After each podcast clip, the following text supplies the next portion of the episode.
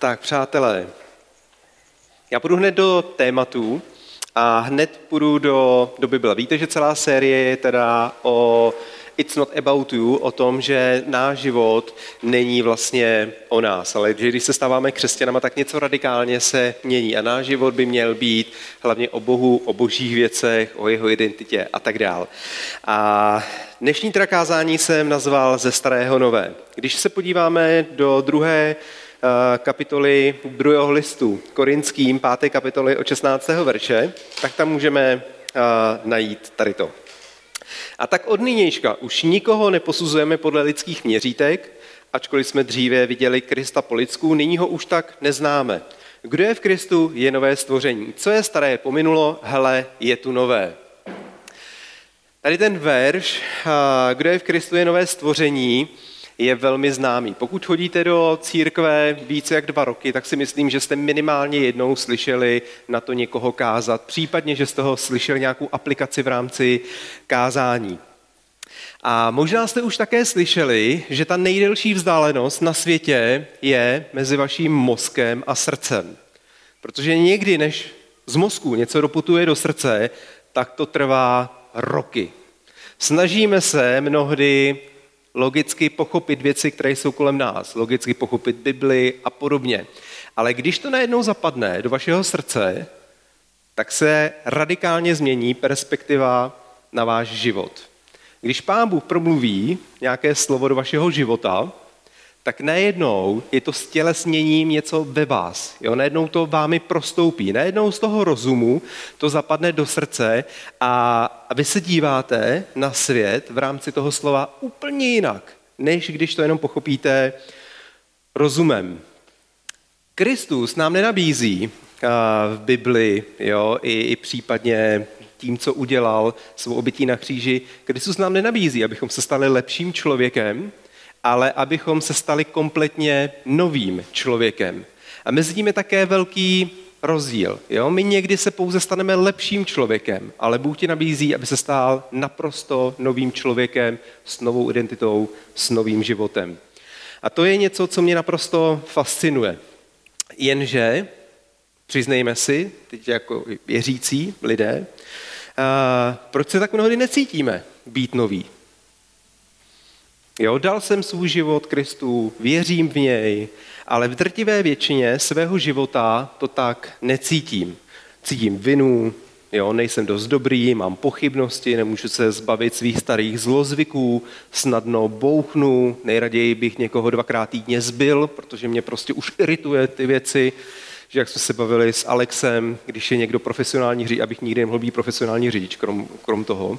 Jo, já jsem rád, když nařídím svých nevím kolik kilometrů, desítek kilometrů za za týden a jsem rád, že to je jenom deset, deset nebo desítky prostě kilometrů. Já bych nemohl být prostě profesionálním řidičem, protože bych vyšiloval skoro, nevím, často. A a, a je to prostě něco, co je v nás. Bible nám říká synovým člověkem, ale my to prostě tak necítíme. Věřím, že v našem životě jsme ovlivňováni nějakými třemi oblastmi, které v nás neustále živí toho starého člověka. První věc je naše minulost. To, co jsme prostě udělali. Udělali jsme to blbě. Tak nás nějakým stylem stíhá. Pak to jsou naše zranění. Někdo, co nám udělal uh, někdo jiný. Něco špatného. A pak to jsou naše zvyky, to, v čem pokračujeme. Jo, jsou dobrozvyky a jsou zlozvyky. A samozřejmě ty zlozvyky tak nějakým stylem blbě ovlivňují znova náš život a živí právě toho starého člověka. A v tom všem se odehrávají naše emoce, které hrajou velmi důležitou a podstatnou roli v našem životě, ale naše emoce nás mnohdy právě můžou vést od, od pravdy, Emoce nejsou fakta. Jo, my nemůžeme náš život měnit na základě emocí, ale já věřím, a to je naprosto právě geniální v rámci křesťanství, že náš život můžeme měnit na, na pravdě, na pravdě Kristově. Jo, co Kristus o nás říká, co nám říká Bible, kdo jsme v něm, co nám Bible říká o tom v rámci zranění, v rámci našich zvyků a tak dál jenom skrze vlastně víru v Krista, nebo spíš v Kristu samotný, v nás podle mě může měnit život tak, že nemůžeme, nemusíme náš život stavět pouze na, na emocích. A tím nechci pobírat emoce. Emoce jsou dobré, jsou legitimní, Bůh je stvořil a tak dál. Ale jak říkám, emoce nejsou uh, fakta. Mně se líbí, co Kristus říká v Janově Evangeliu o sobě, když říká, já jsem ta cesta, pravda a život. Jo, a to je naprosto geniální, protože Bůh tady říká, já jsem ta cesta, já tě vedu ve tvém životě, já jsem pravda, já ti dávám novou identitu a já jsem ten život, znova dávám hodnotu tvému vlastně životu. A to je něco, co, co je naprosto stěžení.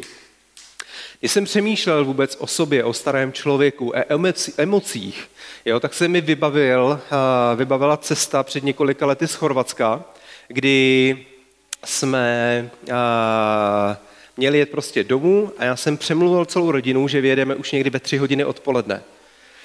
A Miriam mi říkala, nedělej to, tyjo, je teplo, budeme mít tři děti za zádama, prostě to není moc dobrý jako nápad. Dobrý je vět na noc, děti zalezou, že pak se nejedí, nakonec usnou a můžeme jet. Já jsem říkal, ty, když vyjedeme ale ve tři, budeme někdy ve 12 v jednu hodinu prostě doma, ještě vybalíme auto, já budu odpočatý na příští den a můžu normálně pracovat. Takhle ráno jste prostě zmuchlaný. Když jedete do Chorvatska, je to v pohodě, protože výjdete, vidíte moře.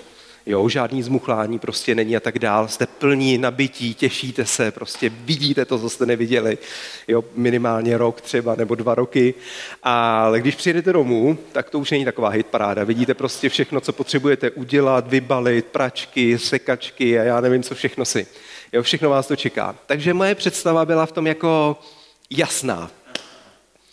Samozřejmě jsme vyjeli, já jsem ve tři hodiny Podařilo se mi úspěšně, jakože já jsem muž a hlava rodiny. Ženo, mlč, bal.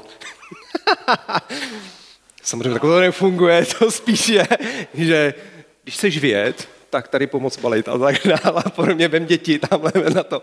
Ale, ale podařilo se mi prostě přemluvit rodinu, že jsme jako vyjeli v ty tři hodiny. Jak jsme vyjeli, tak na mě přišla obrovská únava.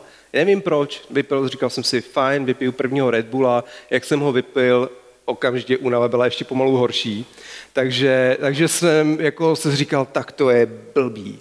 A když je chlap unavený, aspoň já, když jsem unavený, tak jsem strašně nevrlej, jako úplně strašně nevrlej. A proto právě, třeba když jedu ze schromáždění a mám hlad, tak se někde musím najíst a pak teprve přijít domů, protože vím, že to jako nejde obráceně udělat. A a prostě takže jsem jako se domluvil s Miry, že vezme řízení. Já jsem, se, jsem si říkal, dám si šlofíčka a, a nějakým stylem si odpočinu, pak převezmu se řízení a pojedeme dál. Jenomže to samozřejmě nejde. Jako šlofíček to bylo úplně science fiction. Za náma tři děti se tam hádali, dohadovali, máme hlad, potřebujeme čůrat, tohle to. Nedělej mi to, nešahej mi na to. Jo, prostě se to proměnilo v jeden pro mě úplně, já ani nevím, jak to mám popsat, jako bylo to něco strašného. Já jsem tam prostě seděl, snažil jsem se vyhrožovat, všechno, jenomže se chci prostě chvíli prospat, ať jsou půl hodiny jenom sticha, že nic víc nepotřebuju, žadonil jsem, cokoliv, prostě nic nezabralo.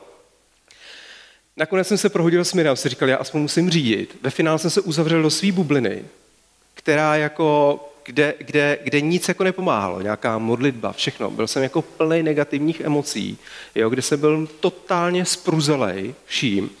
Přijeli jsme jenom do slovenské hranice, já nevím, kolik jsme ujeli hodin, pár hodin, tři, čtyři hodky max.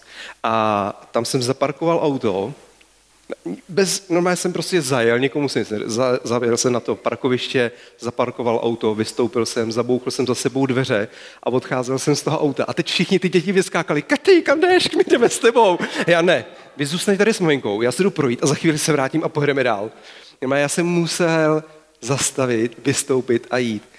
A jenom, jo, tu už jsem byl váženým pastorem znovu zrozeným člověkem, jak ve vás se dokážou nahromadit emoce. Jo, tohle to pro mě bylo jedno z nejhorších, to, to, to si ponesu do smrti, jako to, to, to, co se odehrálo v tom autě. Já jsem nikdy nic tak strašného nezažil, jak se ve mně nakumulovaly úplně pocit, já jsem byl úplně hotový, úplně hotový.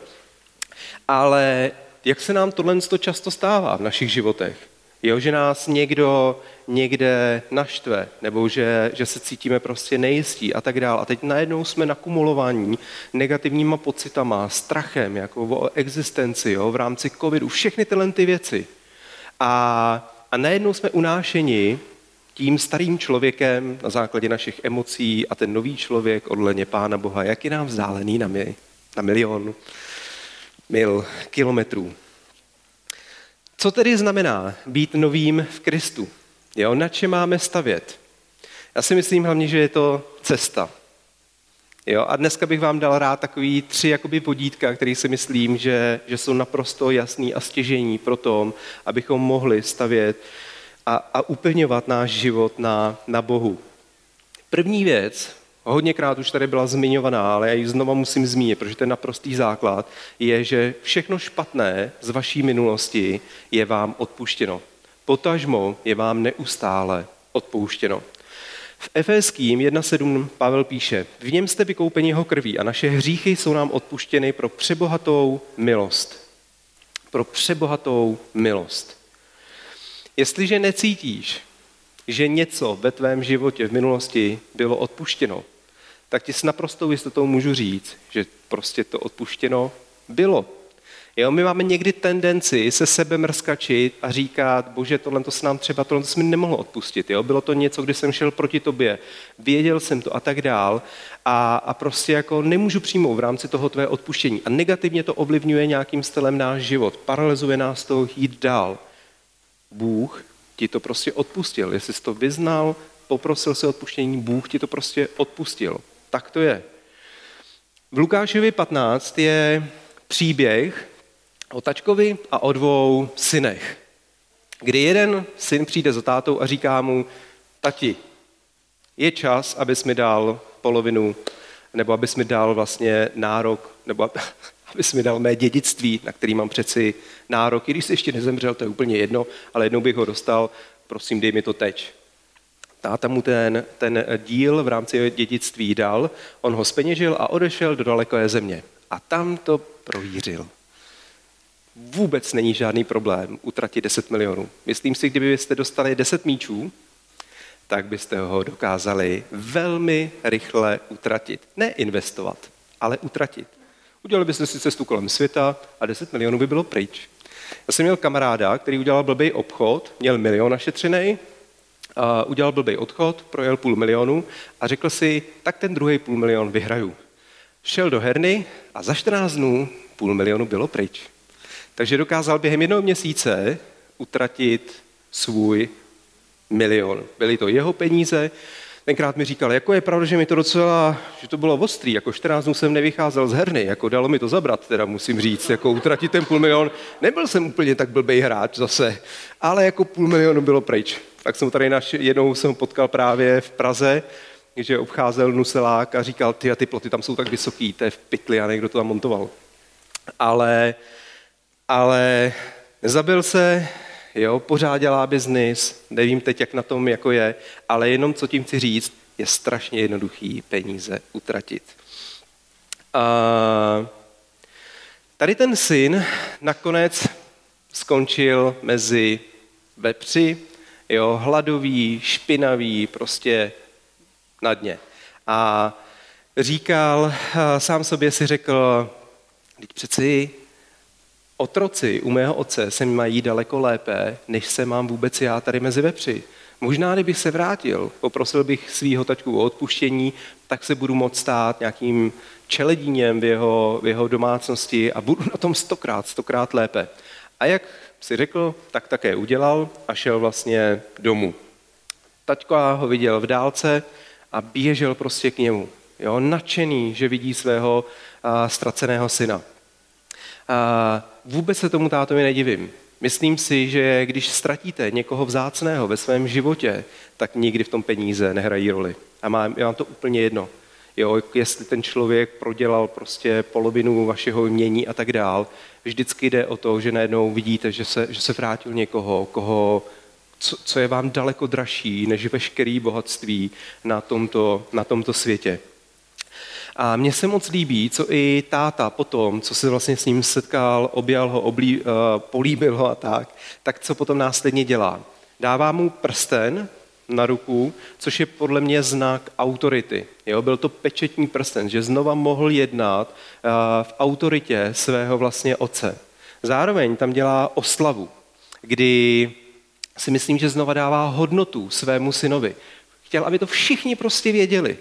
Jo, ne, že ten, který prostě prohýřil majetek, ten, který odešel v rebelii od svého otce, ale že se, že se znova vrátil pro, pro svého otce někoho, kdo mu byl drahý. Jo, a řekl, uspořádám párty, ať to všichni prostě vědí. A stejně tak ho pak oblékl do nového šatu. Jo, ten syn musel páchnout, musel mít roztrhaný šaty a ten táta říká svým služebníkům, přinešte ten nejlepší oděv a teď ho do toho obléká. Takový ten znak rebelie jo, proti otci, který vlastně měl, jak skončil a tak dál, tak ho jeho táta oblékl do nového čistého šatu znaku, znaku prostě přijetí, odpuštění, čistoty, jo, takové svatosti. Já si myslím, že tohle to přesně vystihuje i co Bůh dělá když my přicházíme do jeho království, tak prostě je nadšený z toho, že se vrátil k němu ten, který ho stvořil, do kterého chce vdechnout drahoceného ducha. Jo, dává nám autoritu, abychom mohli jednat ve jménu Ježíše Krista a stejně tak nás zahaluje do nového vlastně šatu odpuštění čistoty.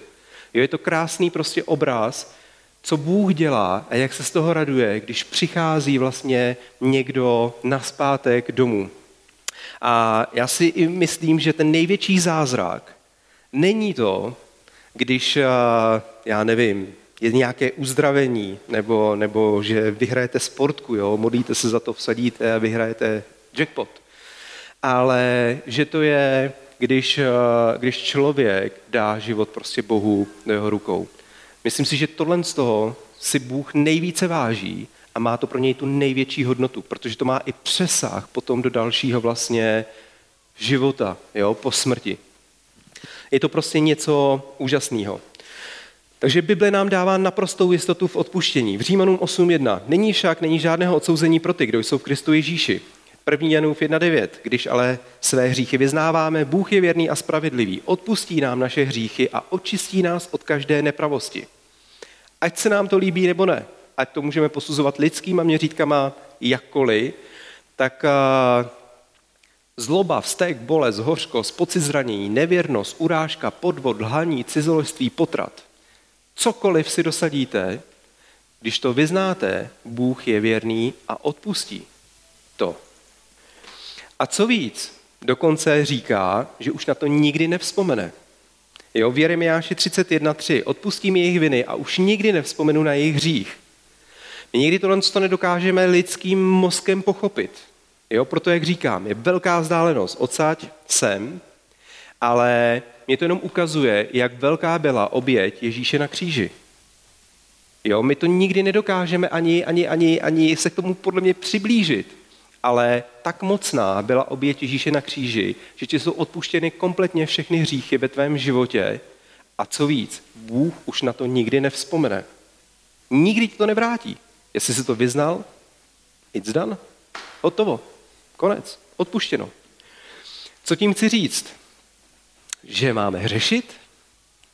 Naprosto ne. Naprosto ne. A to je to takové možná B u toho mýho prvního vodítka. Jak jsem teď řekl A, tak také musím říct B. Protože Bible nám jasně říká, že si nemáš nikdy zahrávat s hříchem. Nikdy. Říká to už eh, Bůh Kainovi. Ať se neusídlí hřích u tvých dveří, že ty máš nad hříchem vládnout. Jinými slovy, máš ho vyhnat ze svého života. S čím člověk zachází, s tím také schází, nebo jak je to, jak je to přísloví. Nikdy si nezahrávejme prostě s hříchem, protože následky našeho jednání tady poneseme na tom, na tom světě. A každý člověk, který je v Kristu, každý, kdo okusil milost právě v rámci odpuštění, je povolaný proto, aby nekonal zlo, což je hřích, ale aby konal dobro, Každý věřící je povolaný k tomu, aby konal dobro. A jenom vás chci vyznat, vyzvat, Vyznat. Jenom asi vyzvat k tomu, abychom si nezahrávali s hříchem, protože víme, že dokonalý hřích plodí také smrt. A Bible nás v mnoha směrech právě vůči tomu varuje. Ale nic to nemění na tom, že žádný hřích není tak velký jako boží milost Kristu Ježíši. Takže to byl první takové vodítko. Druhé vodítko, že jsme uzdraveni z našich zranění. V Izajáši 61 jedna uh, Izajáš říká, duch panovníka hospodina jde mnou. Hospodin mě pomazal k tomu, abych nesl radostnou zvěst pokorný, poslal mě obvázat rány s kroušeným srdcem, vyhlásit zádcům svobodu a vězňům propuštění, vyhlásit léto hospodinovi přízně, den pomsty našeho Boha, potěšit všechny truchlící. Tady ten text na sebe stahuje Ježíš, když přichází do synagogy a především mi vlastně říká, já jsem to. Duch hospodinů mě pomazal, abych tohle to přinesl na zem. Naprosto každý si neseme rány ve svém životě. Jo, rány, které jsme se zapříčinili sami, na to jsme taky dobrý odborníci, a rány, které nám uštědřili ostatní lidé. Tak to prostě je a tak to bude. Kdo vás nejvíce dokáže pozbudit, je člověk. Kdo vás dokáže nejvíce sejmout, tak je znova člověk. Člověk je tady v tom takový zajímavý druh, ale tak to prostě je. To, co je ale úžasné, že když my dáme život Bohu, tak je tam ještě potom i Bůh a Duch Svatý. A já věřím, že nikdo jiný nedokáže tak vyléčit rány a zranění, jako právě Duch Svatý. Rány v našem životě, věřím, že i bez Boha, nás, anebo když odmítáme takovéto odpuštění Bohu, nás právě můžou paralizovat, že nejsme schopni se hnout z místa. Ale stejně tak věřím, že rány, které když dáváme zdravě Bohu do rukou, tak naopak z toho dokážou udělat přednost. Jo, že nás nějakým stylem posílí. Je to stejné, jako když jsem si zlomil ruku. Já nevím, v kolika, jsem mláctiletý a Měli jsme, chodili jsme na horolezecký kroužek, měli jsme tam takovou překážkovou dráhu a já jsem si řekl z lavičky si to prostě zkrátím a skočím rovnou do rozložené švédské bedny. A jak jsem se odrazil od té lavičky, jak mi podjela a já pěkně jsem to narazil přímo jako na tu, na tu hranu a, bedny. A teď jsem jenom šel za tím, tím vedoucím tou kroužku, říkal jsem mu, já vůbec nevím, co je, mě jako vůbec nic není, nic mě nebolí, ale něco mám s rukou, protože tady byla úplně jako, jako vyhlá, jako vypadalo to úplně šíleně, jo? a já jsem to nikdy neviděl. Jsem říkal, vůbec vůbec nevím, jako co to s tím je, ale je to divný. No a jel jsem do nemocnice, tam se mi to snažili uh, nejdřív natáhnout, nešlo to, jak mi to potom fixovali nějakým drátem a podobně. A nějakou dobu jsem nosil uh, sádru, pak mě sádru sundali, zrovna napadl sníh, tak jsem přemluvil rodiče, aby se, že jestli můžu jet na, na běžky s kámošema. My jsme nikdy nejezdili po, po stezkách a tak dál. To nejzajímavější bylo, že to prostě berete přímo přes les a hlavně tam byla největší sranda v tom. No a když jsme sjížděli jeden kopec dolů, tak eh, klasika je, že si vždycky skřížíte hůlky u těch běžek, sednete si na ně a tím brzdíte.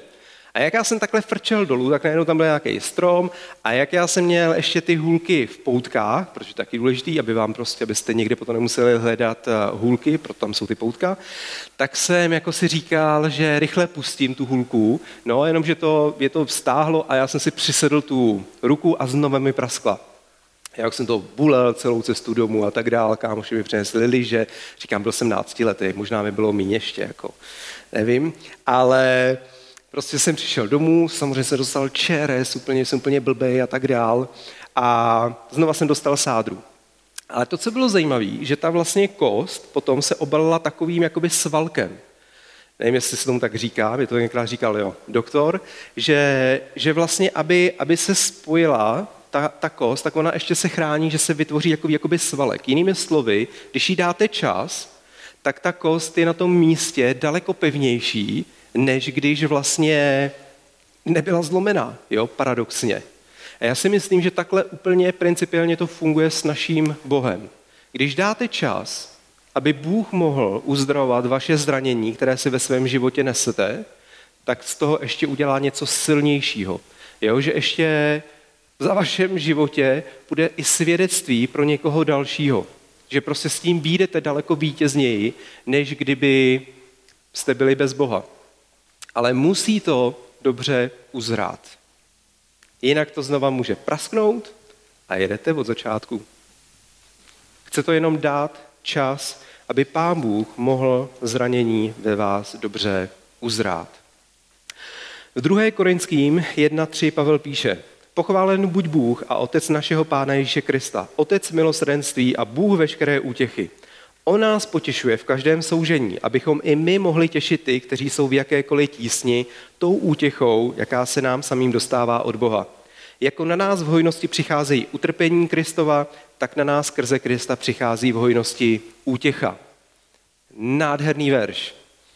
A říká jedno velmi podstatné. Bůh tě utěšuje a uzdravuje tvé rány, ale stejně tak, že ta útěcha má proudit skrze tvůj život do životu ostatních lidí. Jo, jak už jsem řekl, test, kterým procházíš dnes, se může stát velkým svědectvím pro mnohé zítra. O boží uzdravující dobrotě, která nemá právě sloužit jenom pro tebe, ale má sloužit i pro ostatní lidi okolo tebe. Takže první věc byla, že vaše všechno špatné z vaší minulosti je vám odpuštěno. Druhá věc, že jsme uzdraveni z našich zranění a poslední vodítko je, že jsme svobodní z našich zlozvyků. To nejlepší nakonec, přátelé. To nejlepší nakonec. Mnoho křesťanů dokáže přijmout ty dva aspekty, o kterých jsem mluvil předtím. Ohledně odpuštění našich hříchů, ohledně uh, o boží uzdravující uh, dobrotě v našich životech, kde léčí naše rány, ale jak kdybychom do určité míry se v našem křesťanském životě někde zastavili a tam už dál Boha nepouštěli. Jo, do těch našich zlozvyků. Nemluvím o dobrozvicích, ale o těch zlozvicích. Jo, kdy v neděli třeba si poslechneme skvělé kázání, nebo jsme pozbuzení ze skupenky a tak dál. Si říkáme, ty, já jsem úplně, jako, úplně to vnímám, jo, tu, tu boží přítomnost. Jo, jak jsem to říkal několikrát tady, že tady chválím, úplně jsem nadšený, pak vědu tady, jenom někdo mi hodí myšku a málem bych rozkousal volant. Ale pak přijdeme domů, zabouchneme za sebou dveře a žijeme si úplně jiný život. Jo, kouření, hazard, život na dluh, přejídání, drogy, závislost na lécích, také problémy s hněvem, neustále kritizování. Jo. Všechny prostě různé tady ty věci, které negativně ovlivňují náš život. Bůh mě miluje, já to vím. Ale hol tady s tím se nějak musí prostě už pán Bůh srovnat.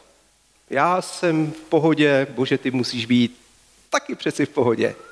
Spokojíme se vlastně tady s těma věcma, že jsou součástí nás a že se prostě už tady ty jako věci nezmění. V Efeským 4.20 Pavel píše, vy jste však z Krista, vy jste se však u Krista takovým věcem neučili. Pokud jste ovšem o něm slyšeli a byli v něm vyučeni podle pravdy, která je v Ježíši, odložte dřívější způsob života staré lidství, které hyne klamnými vášněmi. Obnovte se duchovním smýšlením. Obločte nové lidství, stvořené k božímu obrazu ve spravedlnosti a svatosti pravdy. V Koloským 3.9 je napsáno v něco podobného. Neobelhávejte jeden druhého, svlečte ze sebe starého člověka i jeho skutky a oblečte nového, který dochází pravého poznání, když se obnovuje podle obrazu svého stvořitele. Když se obnovuje podle obrazu svého stvořitele. Kristus nepřišel na tento svět jenom, aby nám přinesl spásu. Nevím, jestli jste nad tím někdy přemýšleli, ale přišel nám také ukázat to pravé lidství. Jo, to, k čemu byl vlastně člověk naprogramován. Jak má člověk fungovat právě podle, podle toho obrazu stvořitele, který byl do každého člověka vtisknut. A to je, to je něco, něco úžasného. Jo, kdy veškeré špatné zvyky, které máš ve svém životě, tak nejenže ničí vlastně tvé tělo, tvou duší, ale také přerušují to niterné spojení s naším Bohem. A co víc, paralyzují také potenciál, který Bůh do tebe a do tvého života vložil. Jednou jsem slyšel, jak, jak někdo mi to říkal, to myslím, že i někde napsaný, a teď si nespomenu, rozvíjete své vůči schopnosti. Knížka od strašně známý člověk, to si nespomenu. A ty, to je neuvěřitelný. Já úplně nemám rád, když mě tohle to, to mě teda tak mrzí. No, ale kde vlastně ta kniha popisuje největším nepřítelem uh, skvělého je dobré.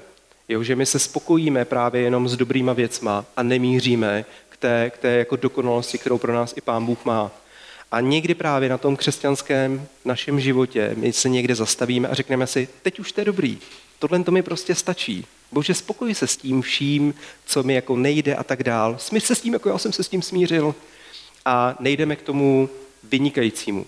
Jo, a naše spatné zlozvyky nám v tom uh, jakoby pomáhají, že se spokojíme jenom s tím dobrým. Limitují boží slávu, která má proudit skrze náš život – proto je tak důležité a proto tak Bible o tom mluví, abychom se s tím nespokojili, abychom umírali svým starým, uh, své staré přirozenosti, svým blbým zvykům uh, a nechat Boha, aby nás mohl vést právě do, do toho nového člověka, do, toho, do té plnosti potenciálu, do oslavy vlastně uh, Krista, do nové identity v Kristu.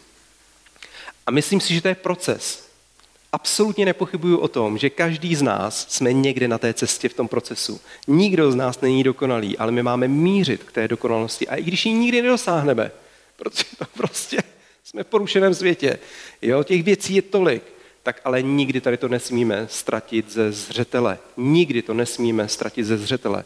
A já vás dneska chci vyzvat k tomu, nespokojte se s tím, že, že si říknete, tohle to mi stačí. Už se s tím nějak jako smíř Bože. Jo, nespokojte se a běžte k Bohu, aby, aby odbourával ty vaše staré a, zvyky. Já jsem, a, když jsem přestal, když jsem přestal, když jsem uvěřil, tak jsem, a, tak jsem potom krátce na to přestal kouřit a bylo to jedno z mých největších vítězství. Jo. Já jsem xkrát chtěl přestat kouřit a bylo to prostě pro mě jako psycho v mnoha směrech. Nikdy jsem to prostě nevydržel.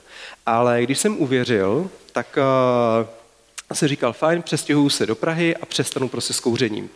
Což bylo úplně absurdní. Tenkrát jsem se přestěhoval do Prahy a naopak hned, jak jsem se přestěhoval, jsem si dal cígou úplně vy, vy, vyřízený z toho, kde jsem se to odstl a tak dál.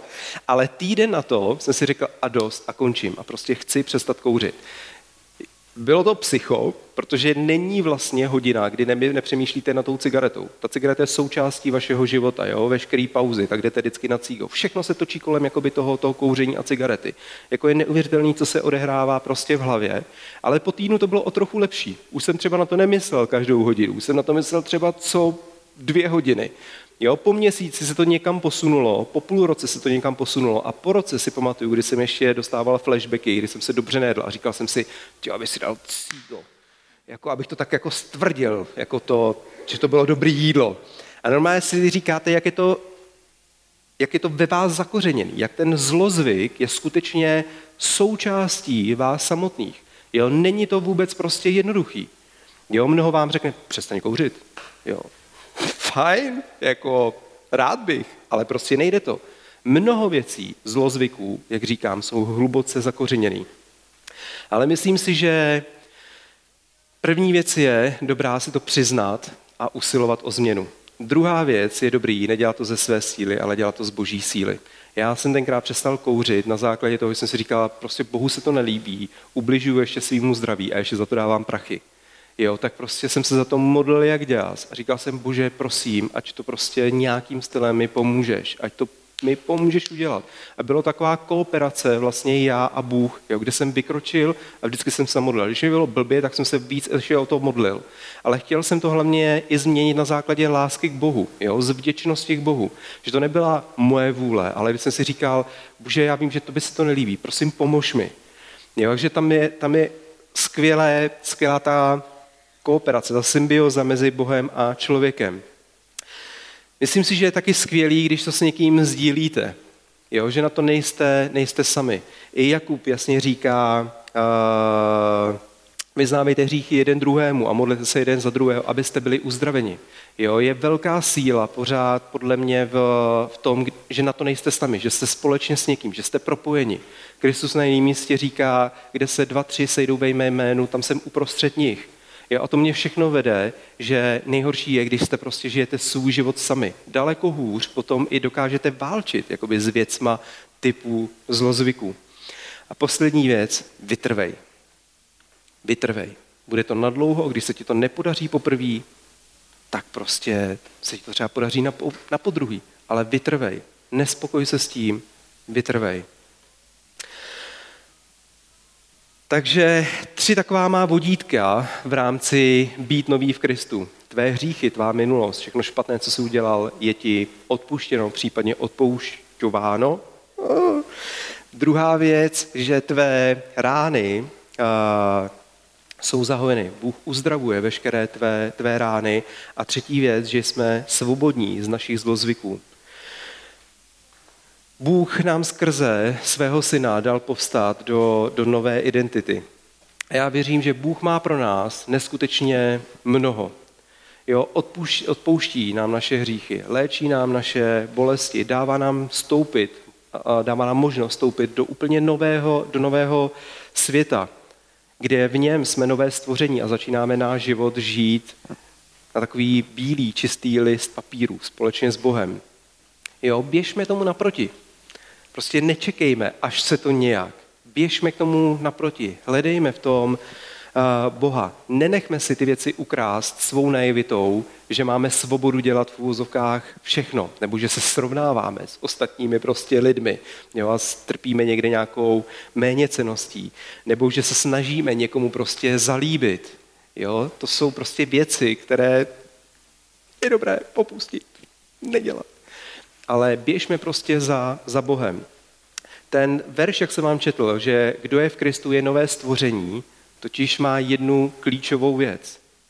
Ten verš neříká, kdo věří v Krista je nové stvoření, ale říká, kdo je v Kristu je nové stvoření, kdo patří Bohu. A to je totiž ten, ten, ten i klíč k úspěchu. Jestliže my nežijeme s, s Bohem, jestliže my skutečně nejsme s ním propojení, kdy ho nehledáme každý den, tak pak jako budeme žít takový dvojaký život. Když najednou žijeme s Bohem a jsme s ním propojeni, tak přesně dostáváte se do momentu, kdy vidíte sami sebe z určitého pohledu, jak vás vidí Pán Bůh a najednou i ten hřích, všechny tyhle ty věci, najednou je vnímáte úplně jinak. Že to je prostě nesmyslnost, proč bych to dělal. Já nevím, jestli se vám, asi se vám to stalo. Jo? Když jste plní Ducha Svatého, tak najednou prostě, já nevím, nejdete a nevypijete láhev vodky. Jo, protože prostě najednou, i když jste byli silní alkoholici, jo, třeba, jo, prostě to neuděláte, protože najednou ve vás je ovoce Ducha Svatého, najednou se změní prostě perspektiva vašeho života a najednou si uvědomíte, proč bych to prostě dělal, takovouhle pitlovinu ve svým jako životě. Jo, a to má potom dopad na všechny věci. Proto je tak důležité nejenom věřit, ale skutečně být v Bohu, plně mu patřit. Já věřím, že Bůh stále hledá lidi, kteří se mu plně odevzdají, jo, protože když se mu odezdáme, uvidíme věci, o kterých se nám ani nezdálo. Já tomu pořád věřím. Nevím, jak to máte vy, ale já tomu pořád věřím.